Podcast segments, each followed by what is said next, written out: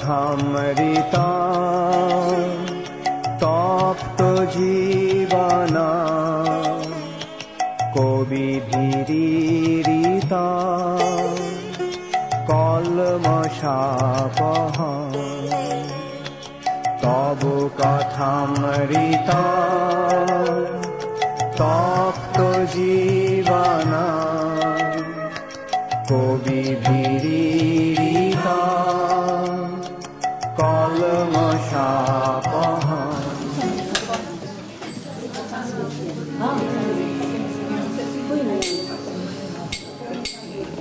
Arkadaşlar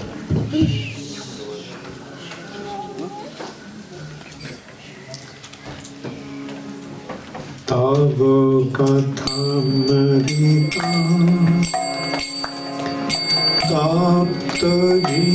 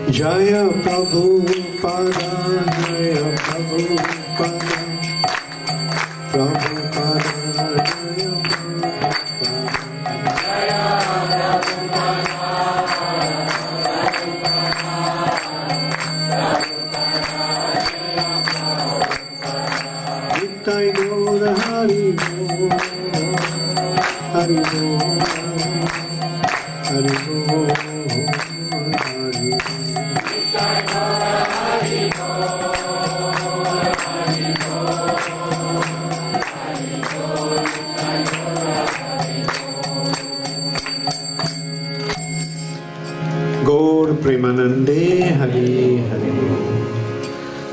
नमो ओम विष्णुपदाय कृष्ण पृष्ठाय भूतले, श्रीमते भक्ति वेदांत स्वामी निति नामिने नमस्ते सरस्वती देवे गौरवाणी प्रचारिणे निर्विशेष शून्यवादी पाश्चात्यादिशतारिणे श्रील प्रभुपाद की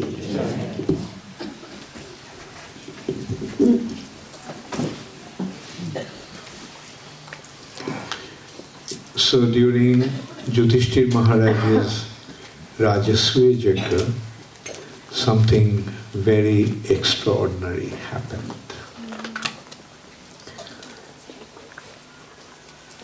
During the Rajasuya Yajna, one custom is the the Argha Patra is offered to the most respectable person in the assembly. So it was being considered that who should it be offered to? So Sahadev proposed that it should be offered to Krishna. Actually, from the mundane perspective, there are so many other personalities who are very respectable.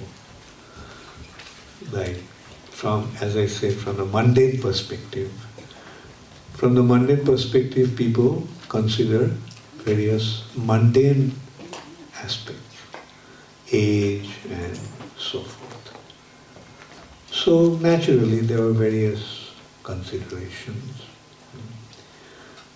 And but when Sahadev proposed that Krishna should be offered, that Arghapatra, then everyone accepted it. Everyone was very excited. Yes, Krishna is the most suitable candidate for that. Even those who are being considered that they could be the person to receive that, but even they were uh, in agreement with Krishna being the person to receive that. And like Bhishma and Vasdev, there were so many such respectable people. And they all accepted that yes, Krishna is the most deserving candidate for that. But one person became furious. Others, some of them also were little reluctant to accept Krishna, like Duryodhan and others. They were actually very upset that recently Krishna caused Jarasandha's death. And according to them, it was in a, done in a treacherous way. Instead of getting into a battle with him, they got into a single fight, wrestling, and in that Jarasandha had been defeated by Bhim.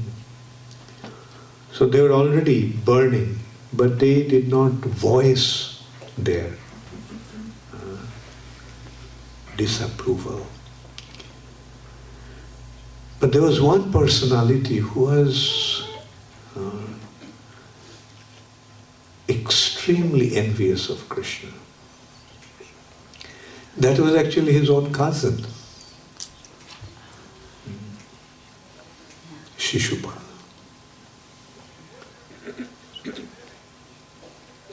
Now there is a history also. Shishupal, as you all remember, Shishupal had once been disappointed uh, his bride has been stolen away. so, like poor guy was all, it must have been so embarrassing, can you imagine? He's all ready to get married. huh? and then his bride is lost.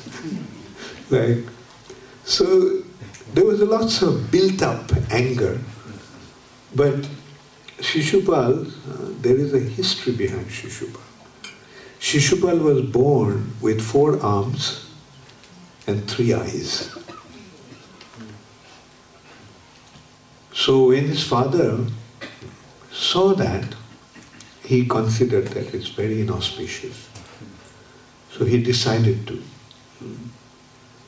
discard the child, throw it.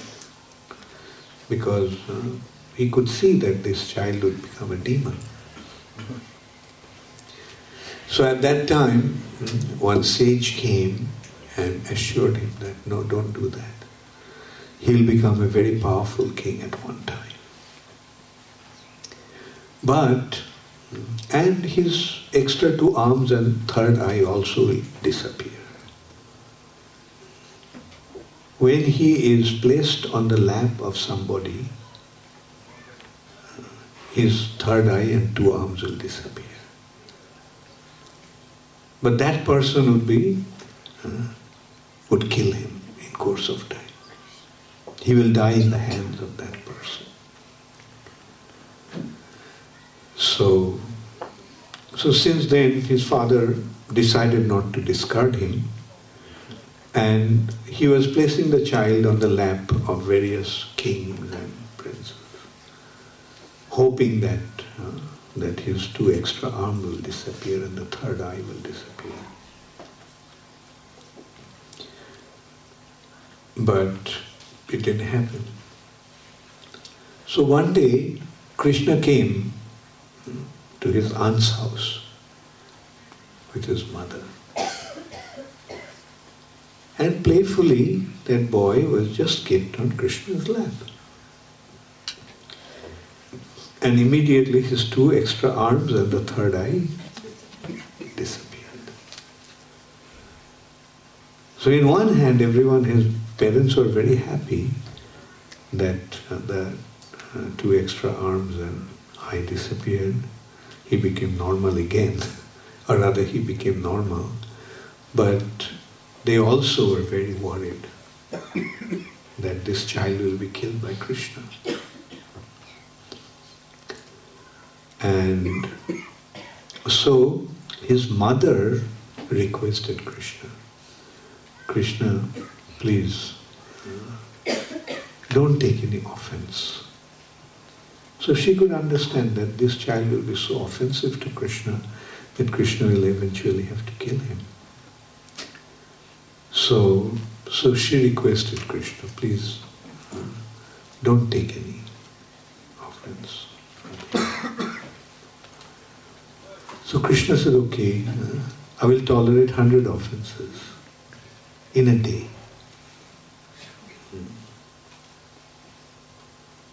But if he does, if he does exceed that, yes, then I'll kill him.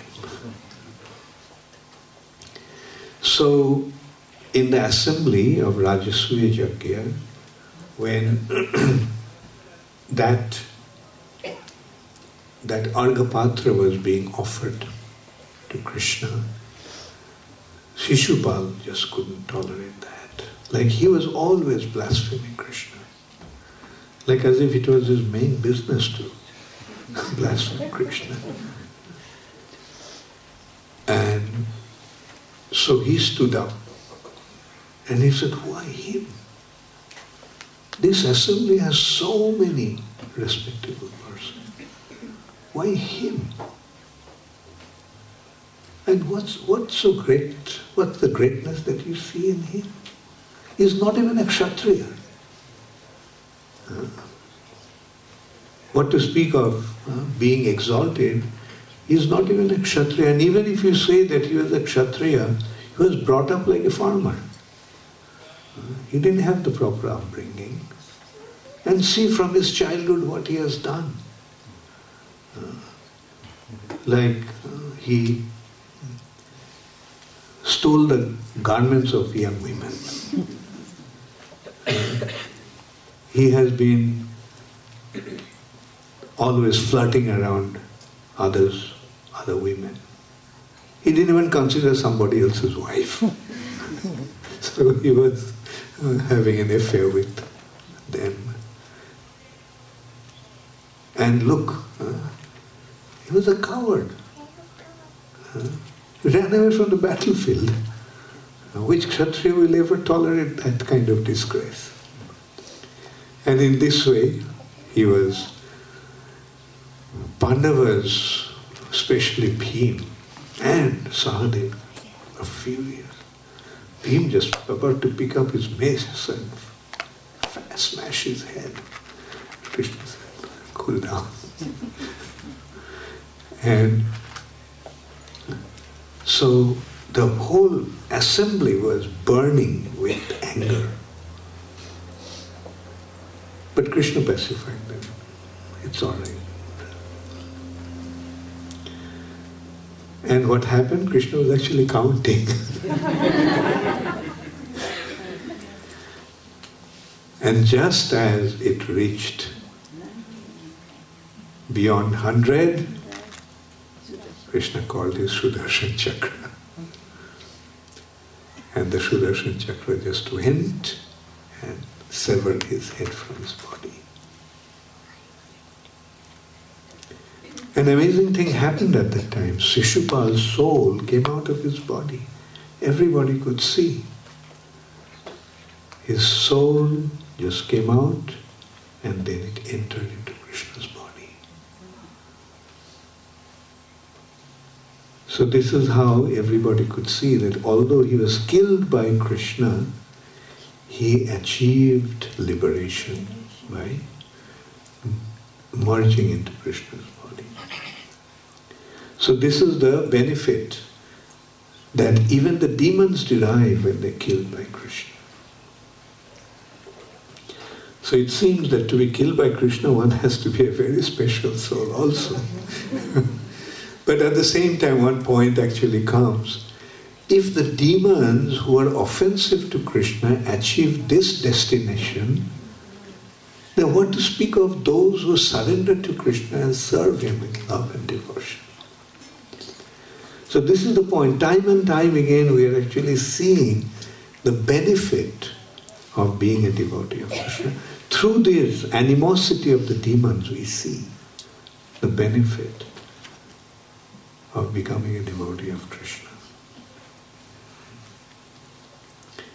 Like today, one question came up, like why Krishna just, he is supposed to be tolerant and humble, like, you know, like why? Because the washerman didn't give him the clothes, he chopped off his head. The idea is Krishna is not always chopping off the heads of somebody who is not who is not giving him the dresses.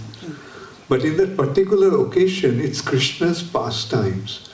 In this particular occasion, when Krishna himself asked and he refused, Krishna actually showed what is the result. And right after that, what happened? When the weaver offered him just some decorative materials to dress him, uh, then Krishna rewarded him with a benediction. After this life, he'll go back to Godhead. And in this life, he'll have the opulence that will be enviable even for a king. So you see the side by side, these two incidents. Now, isn't it a proposal being made to you? Which one are you going to choose? Washerman or the weaver? So that's the purpose of Krishna's pastimes. Uh, Krishna simply teaches us uh, through these pastimes how we should act. And when we act the right way, we get rewarded. When we act in the wrong way, we get punished. Not that uh, the punishment will be like that. Uh, our heads will get chopped off. No, Krishna, that Krishna is very tolerant. Krishna is not interfering. Uh, Krishna left it up to the demigods to decide what will be the result, what will be the reaction of our actions. But when he comes to perform his pastimes, then it's a different thing. It's like a play. The actions are very vividly presented in front of us. And we are seeing, uh, like Shishupal is uh, so offensive. He said all kinds of things about Krishna. Things like, uh, like his father is fair complexion, his mother is fair complexion. How come he's dark? you know, like you're laughing, but you know what is actually insinuating? He's doubting his birth. Who is his father? That means that they're doubting that his mother was unchaste. Like this is how he would, went to the extent of, of uh, abusing Krishna. But still Krishna tolerated because he committed to his mother. He will tolerate hundred offenses in one go. But as soon as it came to 101, Now, Shishupal had a very close friend called Shalva. They are in the same group. Uh, now, incidentally, uh, you know who is Shishupal? You remember Jai and Vijay? Who, be, who became, who was Jai and Vijay in Satyuga? Very good, Hiranyakashipu, Hiranyaksha. Who is Jai Vijay in Treta Yuga, Ravan and Kumbhakarna.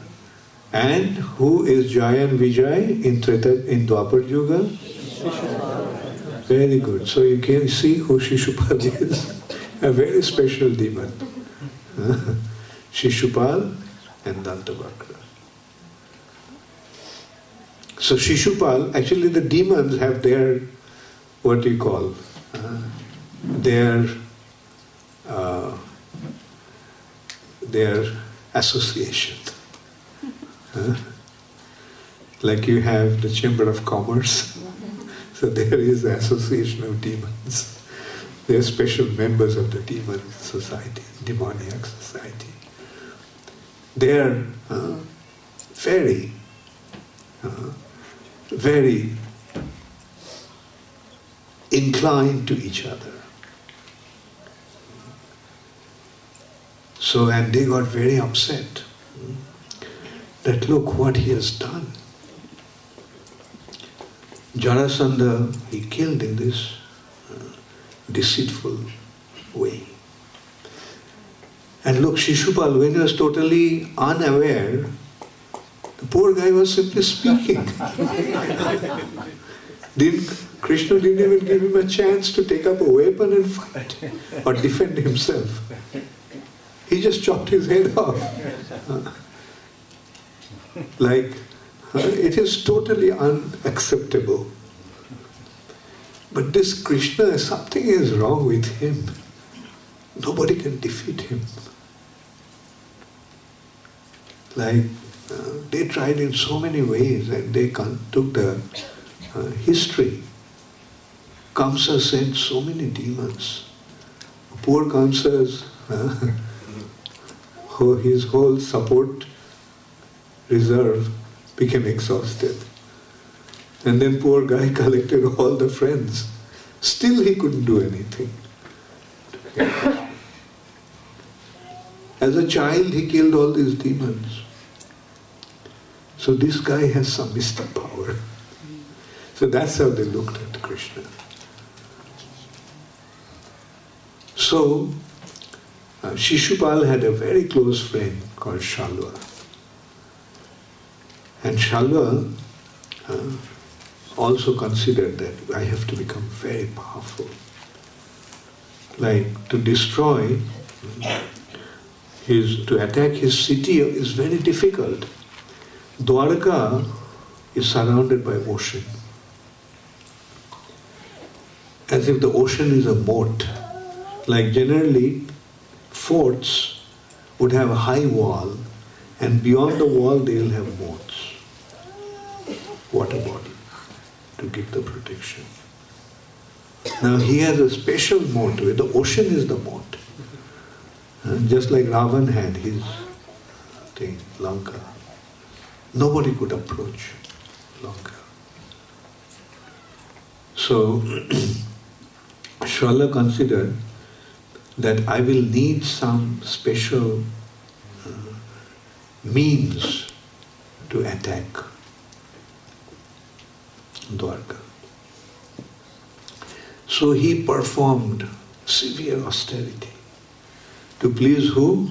I'm sure you can well imagine. Lord Shiva. so he just ate dust for one year. Nothing, he didn't eat anything. He was eating only dust for one year. And then finally Lord Shiva became pleased with him and came, Shalva, what do you want? Why are you performing such austerity? So Shalva said that, that I want a vehicle that would move with the speed of the mind. And that won't be destroyed by any man. And he, like Hiranyakashipu, uh, he mentioned all different creatures. Man, demigods, demons, rakshasas, daityas, danavas, gandharvas, kinnaras, whatever name he had in his dictionary, he named them all. And Lord Shiva said, fine. And Shalva also had mystic power, magical power. And nowadays people want to see miracle. Like, actually we see that this, many of these demons had this mystic power. Like recently there was one person uh, who had magical power. Like he would swing his hand like in the space and watch would appear.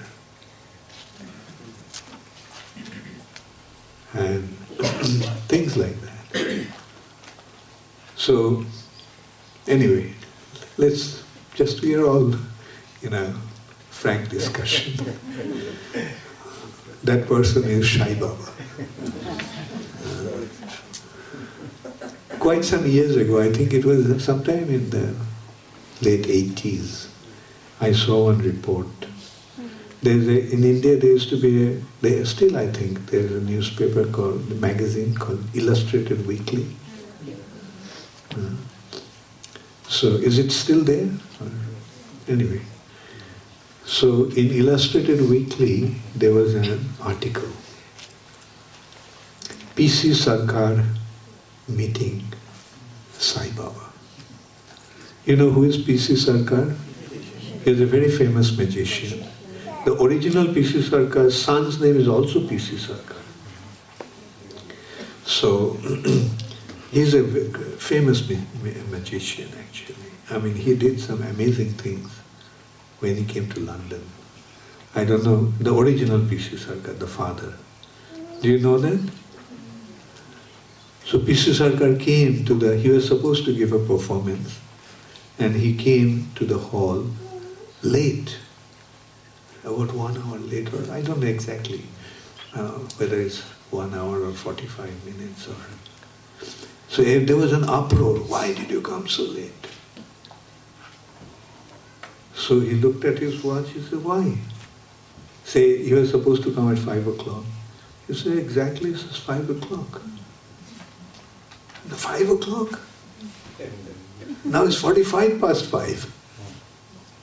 He said, is it? But my watch is saying 5.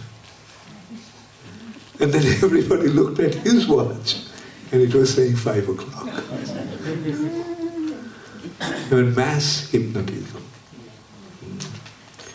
So some of these magicians have this amazing power.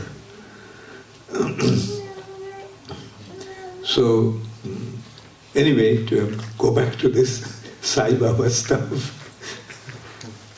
By the way, is there any Sai Baba worshipper? Maybe I should be a little cautious.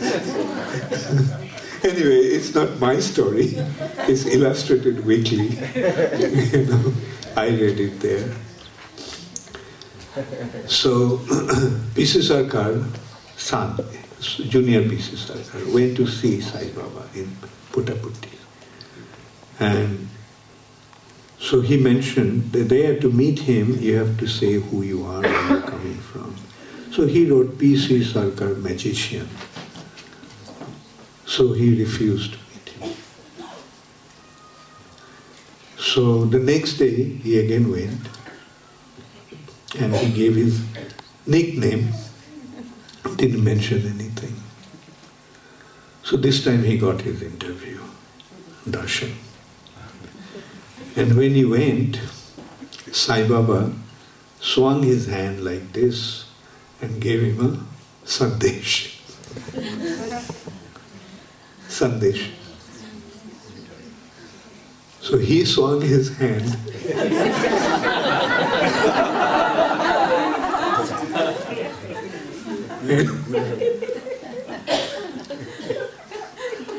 he gave him a rasgulla.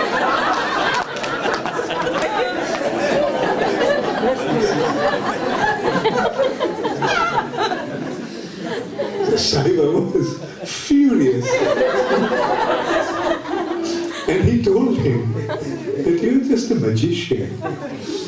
The difference between you and me is that I'm just a magician and I'm claiming that I'm a magician, but you are uh, pretending to be God man. And they got into a big argument, and then he actually exposed like how they do things like that, how they material materialize various things.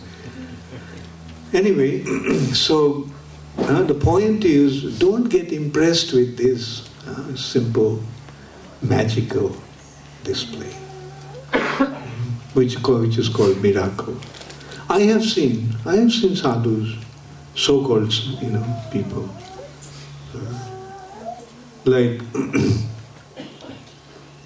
he put my hand like that, and he said, Now open your hand. And I felt something in my hand. And then I saw it's a Rudraksh. And like that, you know, like there, this kind of magical fits are quite common.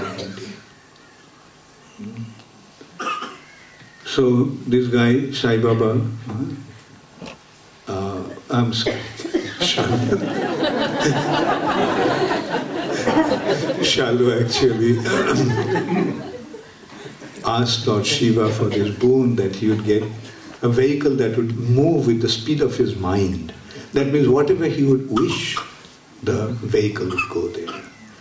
And it would go it would take the shape according to his desire. It would do whatever he would desire. And uh, now Lord Shiva granted, okay. And Lord Shiva actually told Vishwakarma to create that. I'm sorry, Mayadanav to create that. So Mayadanav actually created that vehicle. Mm. That is called Saubha ship. So uh, with that he went and attacked Dwarka.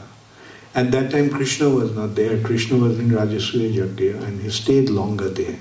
Even after the Rajasuya Yajna was over, Krishna stayed on. So it actually happened in the meantime. So this ship, spaceship came and started to uh, throw weapons from all directions and moving around. Everyone was, uh, everyone was completely perturbed. Everyone was, the city was crying. Uh, what should we do now? How to uh, pre- prevent from this attack? So then the, all the generals of Jadu dynasty came out. Pradyumna, headed by Pradyumna. And Pradyumna shoot arrows that apparently destroyed it and injured uh, Shalva. But next moment, the ship again came to. Although it was destroyed, uh, it came back. And this time it came back, sometimes appearing to be many such ships, and appearing uh, to be just one ship, and you know, it's completely bewildering. And they were fighting, they were struggling, still they could cope with that. And then Krishna one day uh, had some feeling. He saw some inauspicious, inauspicious signs. And he decided to come back to Dwarka. And when he came to Dwarka, he found that Dwarka residents in such distress. So Krishna then, hmm, he came into the field. And he was hmm, uh, although he was hmm, attacking and Bashobha spaceship was disappearing, sometimes appearing, even to Krishna. Well, the point is, uh, is Krishna's pastimes. Krishna is letting these things happen. And then at one time, hmm, Shalva was completely wounded and he disappeared for some time. But this time when he came, he uh, announced through somebody that Krishna, Krishna, your Salva has captured your father and he has taken him into his custody, arrested him and taken him away. So Krishna was worried. How is it true? How, did, how could it happen? Because Balaram is guarding him, guarding the family members. But the man said, Yes, I tell you that's what happened. And at that time, Shalva also appeared right there with his, with uh, Basudev there. And he said, Okay, so now I got your father. So I'll cut his, I'll kill him right in front of your eyes. And Krishna was completely overwhelmed with emotion. And Salva cut the head of Vasudeva and laughing hilariously with the head in his hand, he walked into the, the ship. But right at that time, everything disappeared. That man disappeared, Shalva disappeared, the Saubha spaceship disappeared. So Krishna came back to his senses, realizing this is the magical fit. So then Krishna, uh, this time yes, he used his chakra. And this chakra uh, dismantled the spaceship. And the spaceship fell into the ocean. And when uh, was about trying to come out of it to safety, then Chakra went and severed his head. So this is how this demon, Shalva, was killed by Krishna. So, in this way, from his childhood, Krishna had been killing so many demons, one after another.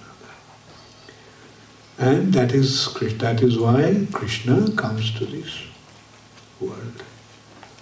Paritrana sadhunam vinashaya cha dushkritam. dushkritam, miscreants, the demons. Krishna actually comes to annihilate these demons.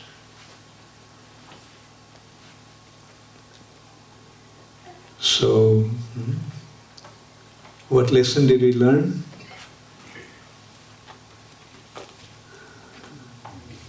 Better to be a devotee than a demon.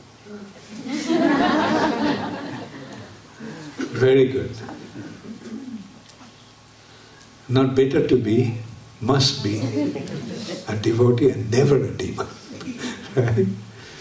And I'm so happy to see that all of you have taken to Krishna consciousness so nicely. And in this way, let Krishna consciousness spread for the benefit of the world. That's why we all are here. Chaitanya Mahaprabhu gave the order, Jare dakho tare kaho Krishna Upadesh. Whoever you see, speak to him about Krishna. For his benefit and for your benefit. Because when you speak about Krishna, then we also benefit. Our Krishna consciousness uh, increases. That's why uh, Shravanam and Kirtanam both are most important. Speaking about Krishna, you remember Krishna. And hearing about Krishna, you remember Krishna. So that's why we are, every day we are singing Tava Kathamritam. The nectarian words about Krishna is all auspicious. Kalmashapaham, the impurities of the heart become cleansed. And always remember that all these impurities in the heart are coming from one source. What is that source from which all the impurities in the heart come? Huh? Well, that is a part of impurity. All the impurities actually come from false ego. They're all coming from false ego. False ego means huh, identification with the body. And as you mentioned, karma, lust. Lust, what is lust actually? Uh, lust actually is gratifying the senses sense pleasure. Mm. And of all the sense pleasure, the, the most intense is sex desire. Now, this is the thing like, uh, sometimes people think that Krishna's dealings with the gopis, Krishna's dealing with the, uh, uh, with the gopis is is sexual act. But in that respect, Prabhupada made a very nice point. Even to enter into the spiritual world, even to enter into Brahma Jyoti, which is the which is the outer region of the spiritual world, one has to become free from sex desire. Because as long as one has sex desire, one won't be able to get out of the material nature. So if in order to enter into spiritual world, we have to become free from sex desire, how can there be sex life in the spiritual world? That is how we have to look at it.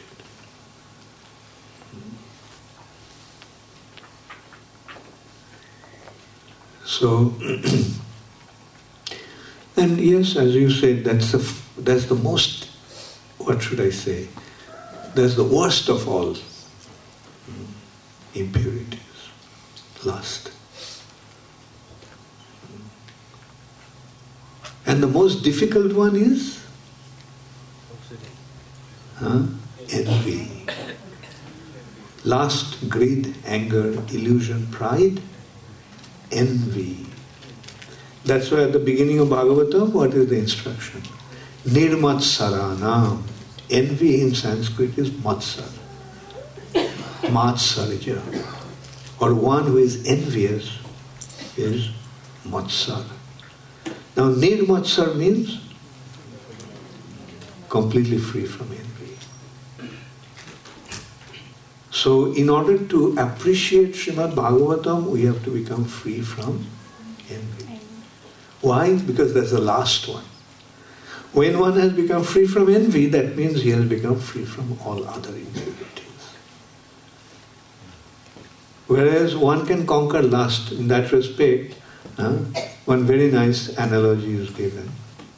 Somebody may conquer lust but cannot anger, cannot conquer conquer anger. Example Lord Shiva. Lord Shiva conquered lust, but he became angry with Kandarpa, Cupid. And of course, we, we are not in a position to judge Lord Shiva, but this is just an example. So, anyway, the point is we have to be free from false ego. That's why Sri Chaitanya Mahaprabhu is giving a simple instruction. Trinadopi sunichena. More humble than a blade of grass. When can one become more humble than a blade of grass? When one is completely free from false ego. It is due to a false ego uh, that we are feeling pride. And hum, just completely opposite to pride is humbleness.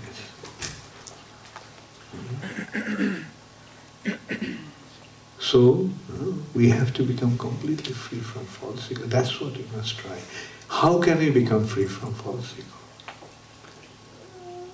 By being submissive to Krishna.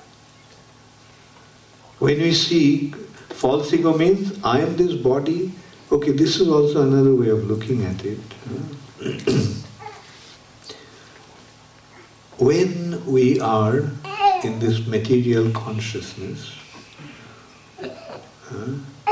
then we are in our body consciousness. That means our body is now functioning with its spiritual quality.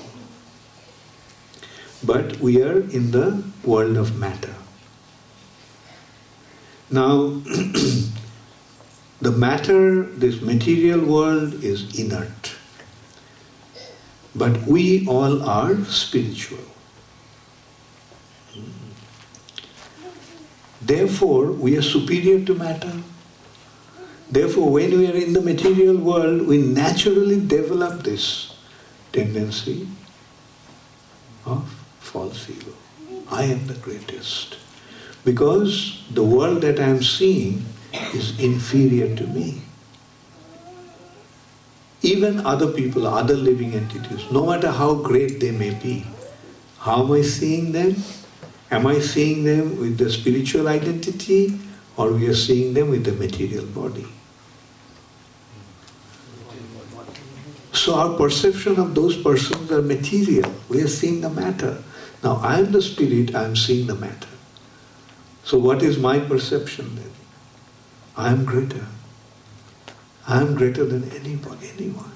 Even the tendency to think that I am greater than the greatest one here. That's why people actually become even envious of Krishna. Because they try to see Krishna in the materialistic light.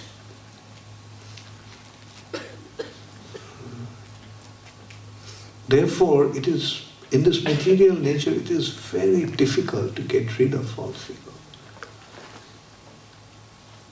But that's why there is a need to shift our consciousness from the matter, from the material to Krishna. Therefore, the only way out of it is Krishna consciousness.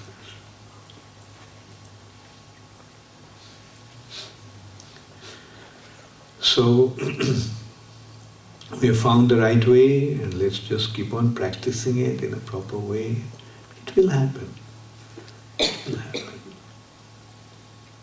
As we make advancement, as we keep on moving, we'll become aware of Krishna's greatness. We'll become aware of who Krishna actually is. And in the light of Krishna, in the light of Krishna's greatness, we'll automatically become humble. We'll see how great Krishna is. And we will, in the light of that, we'll see how insignificant we are. So that is the most wonderful process that we have received by Srila Prabhupada's mercy. And therefore we should always remain grateful to Srila Prabhupada because this gratitude will make us humble also. You have done so much for us, Srila Prabhupada. So let us remain ever grateful to you. And then we'll see how Prabhupada's mercy will be flowing. When you practice the process properly, the result will be there.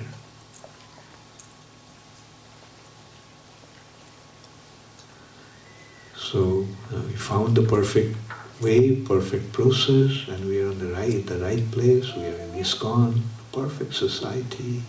So let's take advantage of that. Hare Krishna, Gaur Premanande, Hare Does anybody have any question? Yes. How to get out of the envy then? How to? Get out of the envy. Very good. How to get out of envy. The way to get out of envy is through love. Hmm? So envy means inability to accept someone's greatness. Inability to accept someone's greatness. Why he is being honored, why he is being worshipped. I should be worshipped. Isn't it? That's the uh, natural tendency, general tendency. But when you love somebody, do you become envious? Like the father loves the son, and when the son comes up with a brilliant result, does the father become envious? He becomes proud. Oh, my son, he broadcasts to everybody. My son has done so well in his exams. My son has done so well in his life. Hmm? So this is how through love we actually conquer envy. The person that we are envious of, if we see him as an object of our love, then we will be envious of him? When your brother excels, do you become envious? Why not? and this love should not be just some sentimental thing. It should develop with Krishna in the center. Because that's the real love.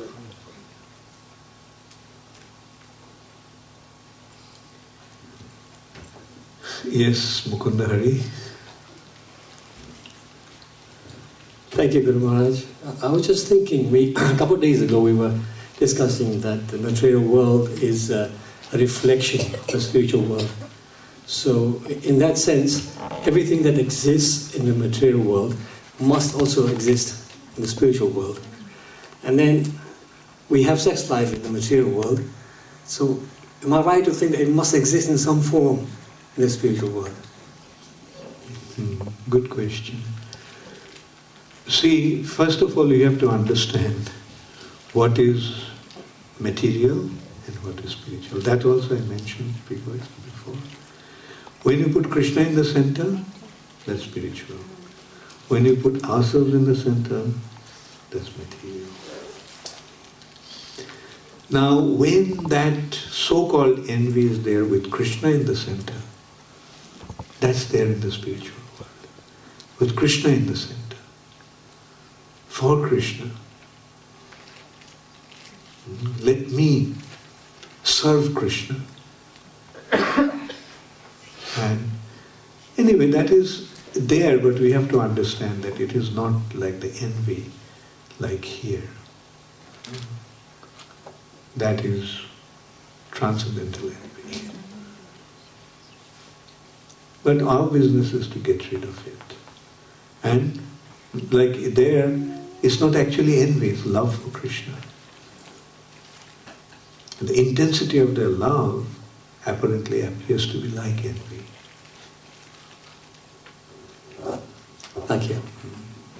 Sarvasachi.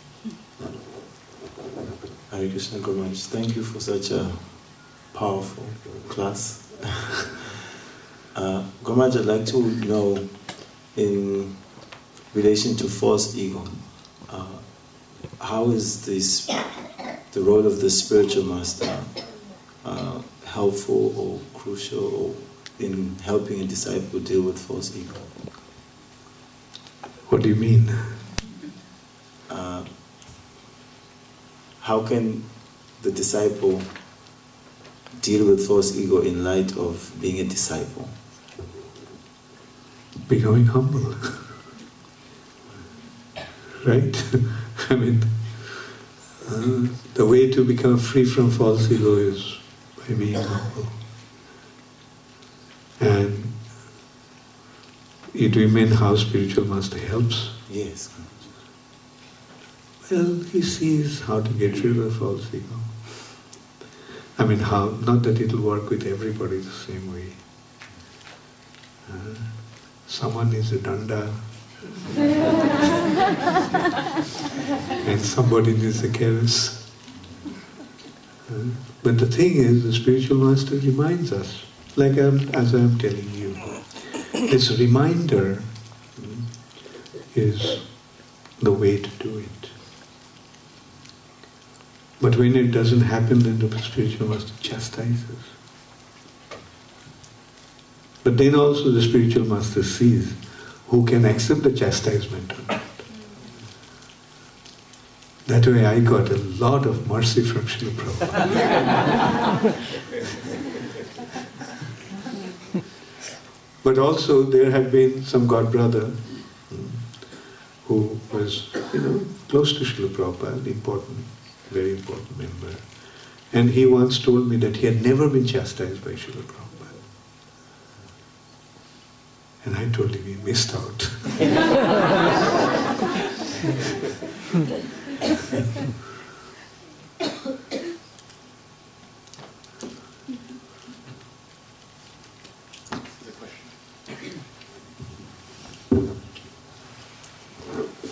Hare Krishna Maharaj, thank you very much for your guidance and your compassion on this trip so far.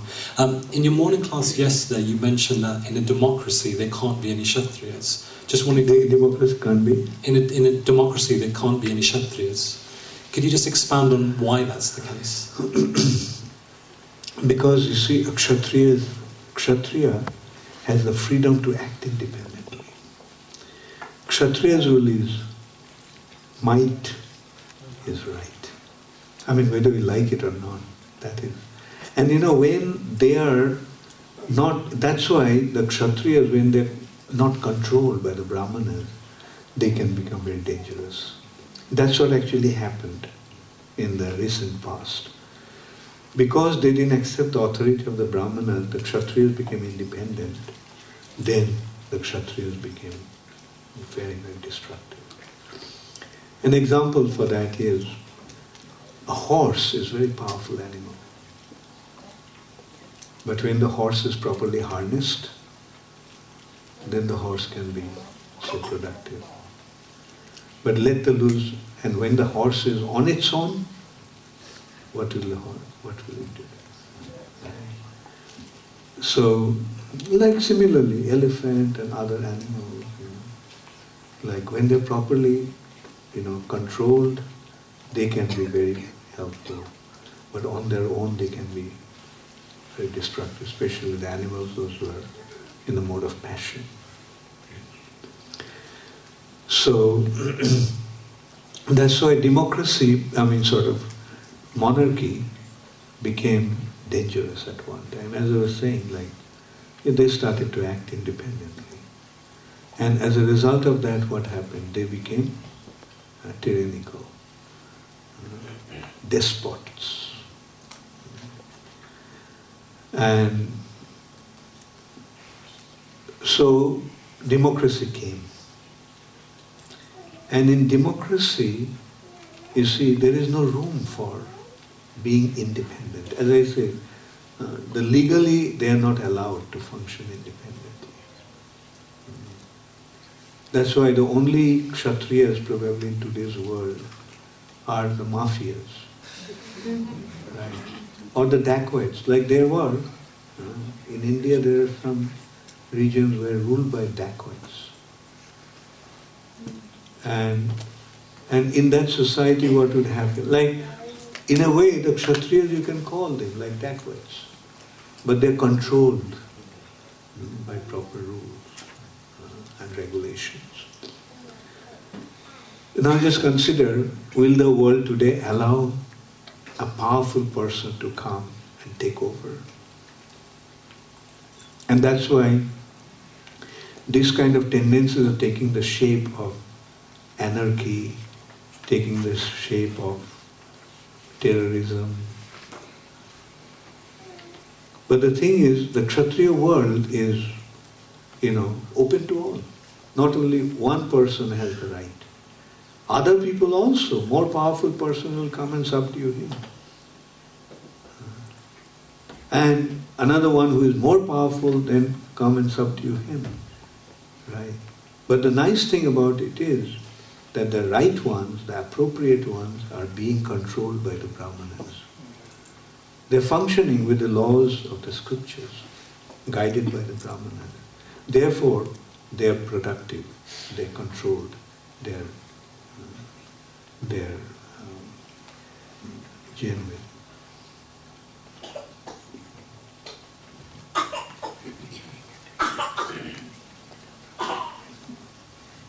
Hare Krishna Guru Maharaj. By, after killing uh, Sisubal, and he met with uh, Krishna, and it witnessed by Yudhishthira Maharaj. So my question is, what is the quality of Yudhishthira Maharaj so that he can witness this much, He can witness this much after he merged with uh, Sisubal, merging? merging, yeah. What, he can, how could he witness? Yeah. Well, they could see that, like, you know, again by Krishna's mercy. Or you can say that they were pure enough to see the soul merging. Probably not that everyone saw that, but some saw that. So Narada and also saw that. Huh? Narada. Yeah, yeah, sure, sure. Vyasadev also saw. Uh, that's why he could write it. Then my second question is, sorry uh, to ask this question, Maharaj. Is it uh, Tamil tigers? We can we, can we consider Tamil tigers as uh, Kshatriyas? Who? Tamil tigers. Tamil Tigers. As I told that in this age, there is no Kshatriyas. They are mafias. You see, like Tamil Tigers, if you ask me, I'll say they are like mafias. Because the society is not allowing them. Like you can see, the Sri Lankan government doesn't allow it. Indian government doesn't allow it. And they're crushing them. Ultimately, the big brother, America, is crushing all such tendencies. But consider, you know, like everyone is has the right. But, and so what will happen? The bigger power will subdue the weaker power. And then ultimately what will happen? The most powerful will dominate. Right? But today what is happening, this the power is not in the hand of one person. The power is in the hand of the multitude. They are electing. And a person becoming the leader or the head on the basis of the vote of the people. Not with his own strength, but with the vote of the people. And that is what democracy is. Now consider there is no democracy. What will happen? Well, the possible site will be Tamil Tigers are fighting with Sri Lankan, government. Sri Lankan government subdues the Tamil Tiger. Indian government comes and subdues Ta- Tamil, uh, uh, the Sri Lankan government. Uh, then American power coming and controlling Indian power and subduing. And it's not being done by a conglomeration of a government. It's being done by individ- individuals. So everybody has the right. That's why there is a Sanskrit expression, Bira Bhogga Boshundhara. Boshundhara means earth, earth planet. Earth planet is enjoyed, Bhogya means enjoyed by the heroes. The more powerful one is, the greater right he has to enjoy the earth. But they are functioning under the subjugation of the Brahmanas. They are being directed by the Brahmanas. So the ultimate power is not with the Kshatriyas. Ultimate power is with the Brahmanas. Thank you.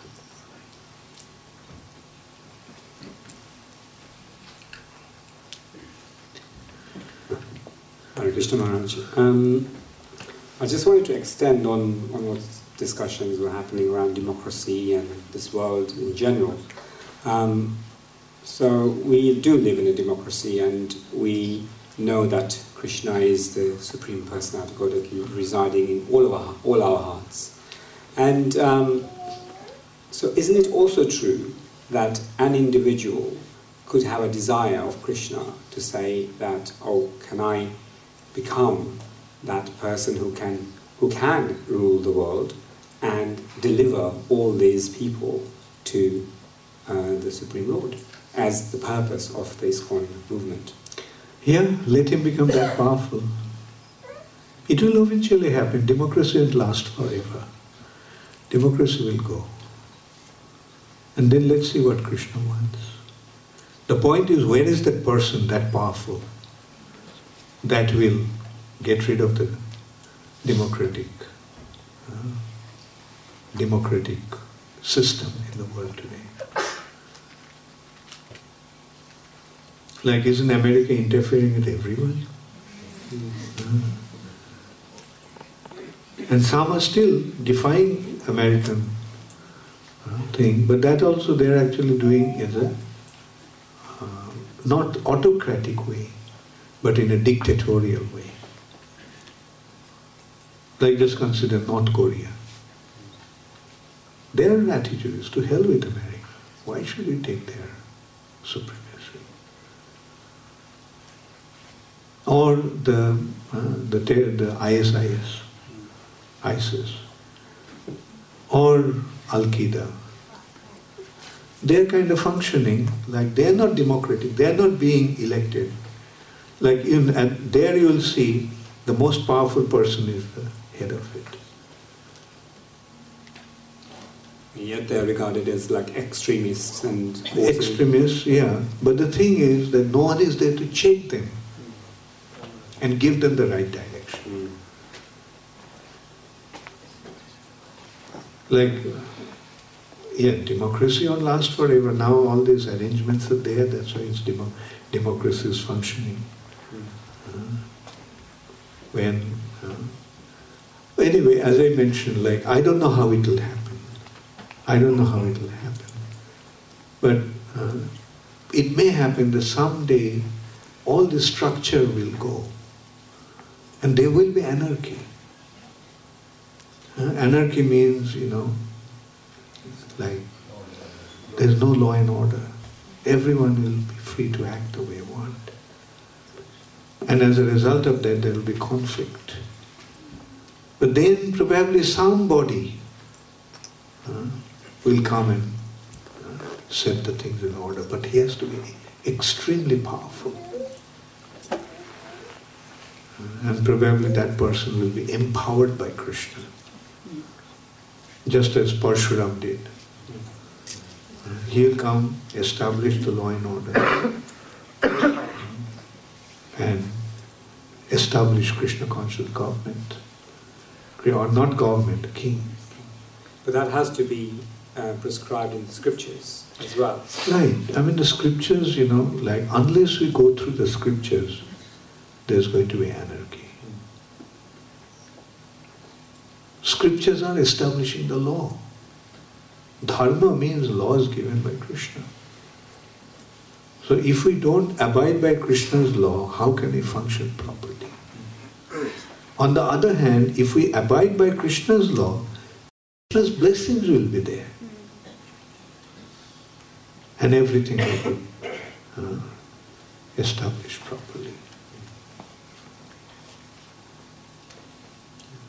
Thank you, Maharaj. Rameshwar, take the mic. By your definition of Kshatriya, would Gaddafi, Saddam, all that would be Kshatriyas? Well, in a way you can say they are Kshatriyas, they are Kshatriyas, but misdirected Kshatriyas. Right? As I said, like the Kshatriyas can be also identified as dacoits. The dacoits are Kshatriyas in a way. Huh? They are depending upon their, you know, physical or military power, or mafias, they're depending upon their power.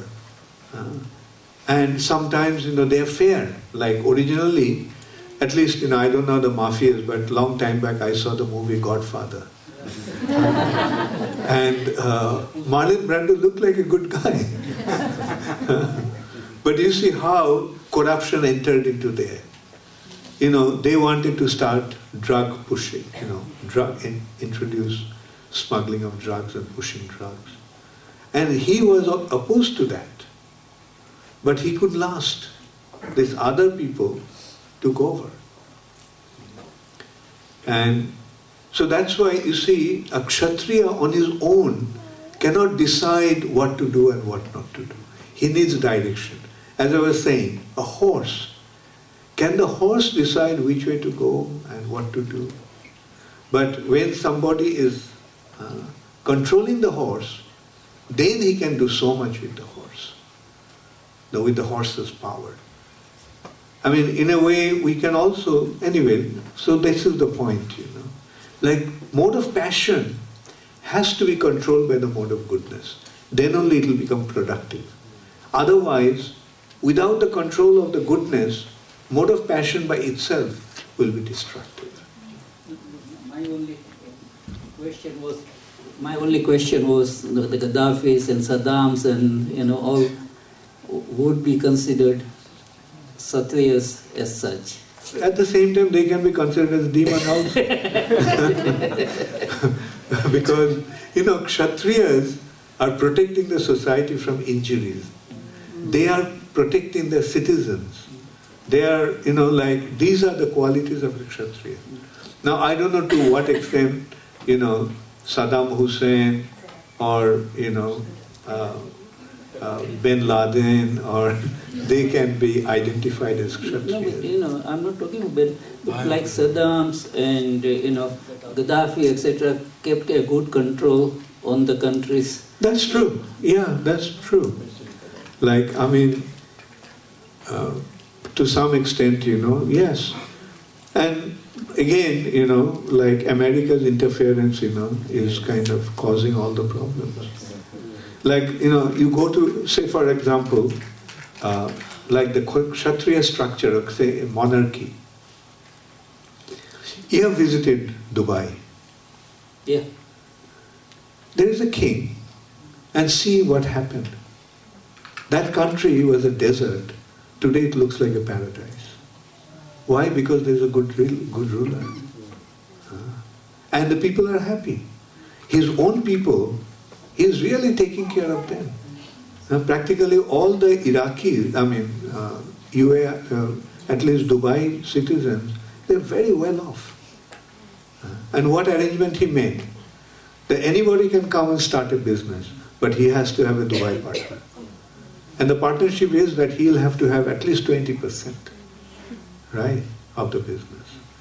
So now you consider one person is shareholder of 20 different companies. Uh, so consider amount of money that he'll do without doing anything, just sitting at home. Some Indians are working and they are deriving the benefit. But, but the whole, whole purpose of Dubai is a tax heaven. Tax haven, yeah. A- And, and then most of the monies that come from the Russians and the Indians and you know, Yeah, Russian money is coming from India, and the labor is coming from, I mean, Yeah, yeah, Russians, yeah. but the labor is coming from the Indians. no, also money. No, business also, I'm taking, I mean, they are not just bringing money, they're setting up businesses there. And, Oh, oh no, lot, lot of Indian black money Okay. has been laundered through Dubai, Singapore. anyway, you know better than me.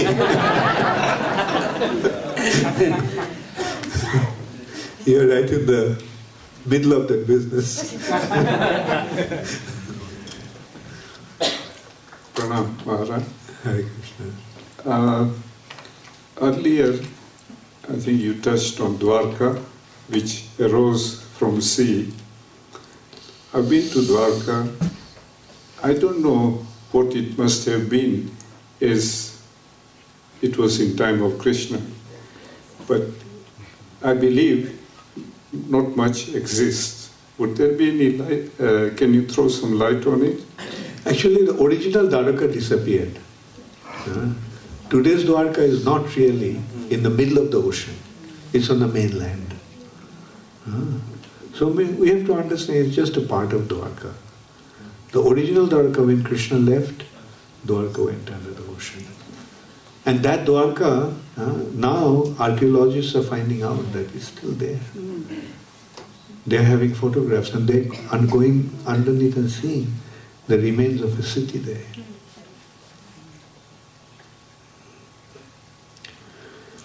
Yes. Hare Krishna Maharaji, thank you very much for a beautiful lecture.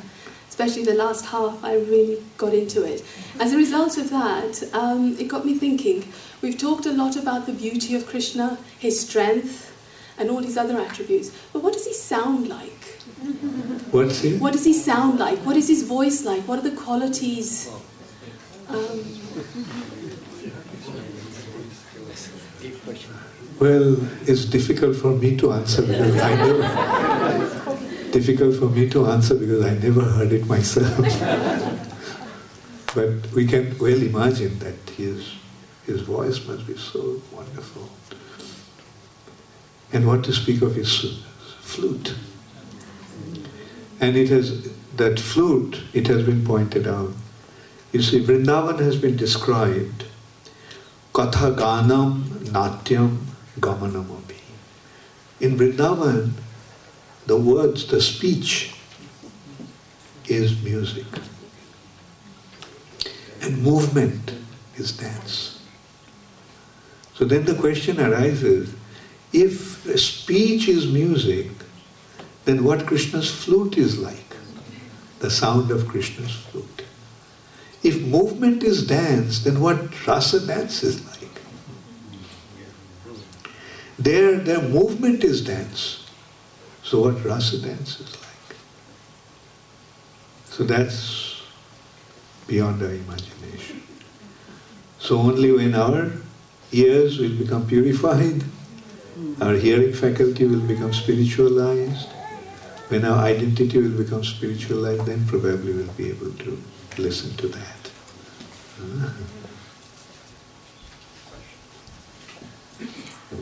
Hare Krishna Maharaj. Um, considering the, the demons that you mentioned in these pastimes are Krishna's devotees performing a role for him, what kind of liberation do they receive when Krishna kills them? They're generally sayujya mukti, merging into his bodily effulgence. Sometimes they get sarupa mukti also. They, they get the same form. Like it has been mentioned that Paundraka actually got sarupa mukti because she was always meditating on Krishna's form. So after that, being killed by Krishna, he got the form like that of Krishna in Vaikuntha. Uh-huh. Like in Vaikuntha, all the residents either look like Krishna, uh, most of them are, actually look like Krishna. Narayan. I just wanted to add to that, that's okay. Um, Bhagavad Gita explains to us that within us we have divine and demoniac tendencies, and you're talking about some of the horrible things that people do. So, what is it that drives a normal jiva to act demonic? I mean, you, you kind of answered it at the end part of the class, and how can we make sure that in our decisions, in our day to day life, we're moving towards the, the divine and subtly, not the demoniac? The thing is, you see, when one becomes very powerful and you know, out of his power, and he turns against Krishna or the Supreme Personality of Godhead, then he becomes a demon. A weakling generally don't become so deep. I mean, they may be demoniac in their attitude, but they cannot really display that demoniac, you know, demoniac features. Thank you, Maharaj. Hare Krishna, all glories to Srila Prabhupada. Is there any more question? I have one question. Okay, sure. Oh yeah, right. Uh, Krishna Govinda also has a question. Let him ask. Thank you very much, Guru Maharaj. I do have several questions, but I don't want to keep too much of your time. Uh, thank you very much for the wonderful classes. I've learned so much from these classes too. But I was just wondering on the question about the different rasas you could have as a relationship with Krishna. You can have like a, as a servant, mutual friendship, parental, conjugal. So in the mood of the queens who are married to Krishna, what rasa do they have? Because they also have children, grandchildren. Yeah. The queens are uh, in uh, in Madhurjaras, conjugal. But their attitude is servitorship. That's the difference between the queens and the gopis. Because the wife's attitude towards the husband is like that of a maidservant. Like, uh, that is, whereas the, uh, the gopis' relationship with Krishna is in pure conjugal relationship. Okay? Okay, thank you. And uh, the other question was, you spoke so nicely about uh, Krishna's son, uh, Pradyumna, Aniruddha and Samba, uh, how valiant they fought in, against the other demons. Did they actually take partake in the, the war, the Mahabharata war? Did they, Pradyumna, Aniruddha, and all the grandsons, grandchildren, did they partake in the Yeah, Mahabharata war? Yeah. You see, the description there in Mahabharata is that Krishna's army mm, was there, but and there is no mention of Pradyumna and Aniruddha taking part in that battle. Thank you very much. Uh, who was the next one? Oh, you have a question also. Uh, Anita Vijay, you, you, you have a question, so ask. My question is regarding the soul. Soul is uh, such hit and ananda. So where, where do we get the impurities from? How do we develop all this greed and pride and envy and Mm, good question. You see, soul is minute, and its consciousness is minute, like a ray. Unto how many points a ray can be projected? Unto how many points? one point? Right. Have you seen? Like, you're thinking of one thing, the mind shifts. Then mind just goes into another point directly, completely oblivious of the previous point. You know, like, this is.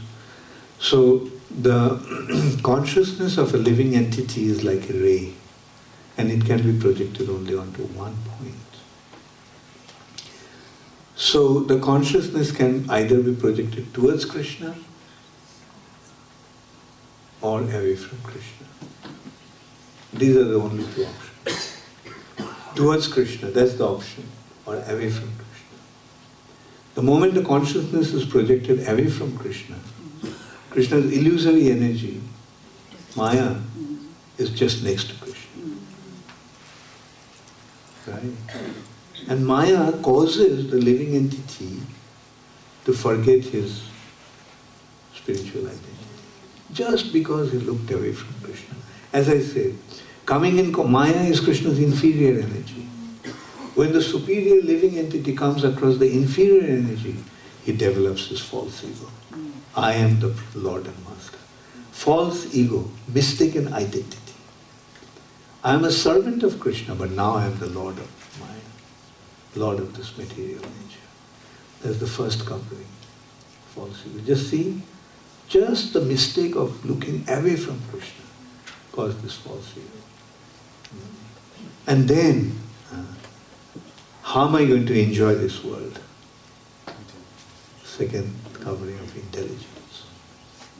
And then through the mind, the consciousness now is flowing constantly towards this direction. So through intelligence, through false ego, intelligence and mind, he develops a subtle body. And then according to the subtle body, he gets his gross body. And with these two things, he is completely tied down. So this is how, and then, then this tendency to exploit this material nature, enjoy this material nature, is developing all those negative qualities. When, you, when you're born, you know, you, you don't have those qualities, you know. Yes, you have them in your subtle body. Oh, okay. okay. So it's not the gross body is not the only one. The gross body is a product of the subtle body. Yes. Thank you very much.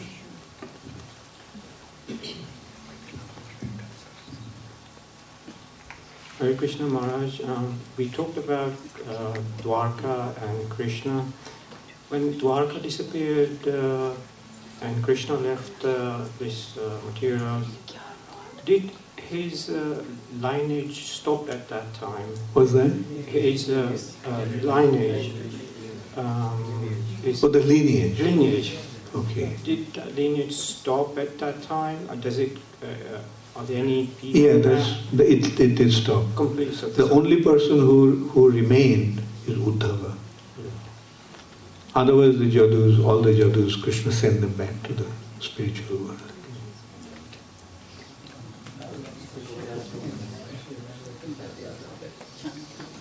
Uh, you are mentioning democracy in your lecture, and we are, uh, in, especially in the West, have many countries that live in demo- democratic society.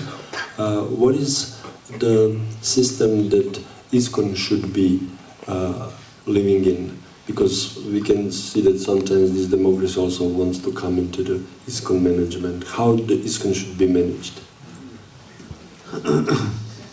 Well, the ISKCON should manage with common sense and intelligence and uh, guidance from the scripture. So, generally, the way Prabhupada structured it, an ISKCON structure, if it comes to them, you know, if you look at the structure, Prabhupada is the founder Acharya. He is the head. Then Prabhupada arranged the governing body, this concept of collective management uh, with the leading members, the governing body, commission. Whereas every temple is an independent unit. The temples are managed by the temple president along with his team. So that is the structure of ISKCON. But when it comes to the government, ISKCON just follows the local government. We don't go against the local government. We are here to follow. When we're in America, we follow American government. When we're in India, we follow Indian government. When we're in Croatia, we follow Croatian government. We don't get into conflict with the government. We function under the local government. Yes, Nishikant.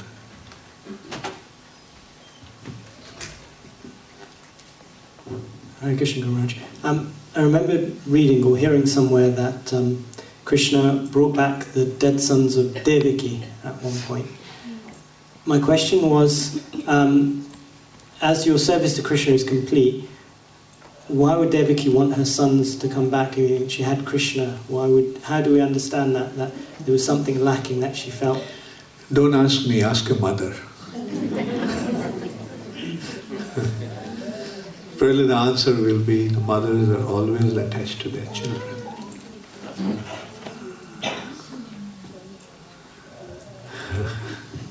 One more question. Is any mother answering the question? The mother would al- always want her sons back so she can shower her love on them. That's I think that I think so. Because she couldn't do that. Um, my question is, we hear a lot about uh, Kams um, and Shishupal, but very little about Dantavakra. And it's Dantavakra who are Jaya and Vijay, like, from there. And um, also Kams is not, like initially I, when I first read Parsons, I thought Kams was, you know, and Shishupal were Jaya and Vijay. Can you elaborate a little bit more if possible About on Dantavakra? Dantavakra is still alive. We didn't come to that. Still alive means my, my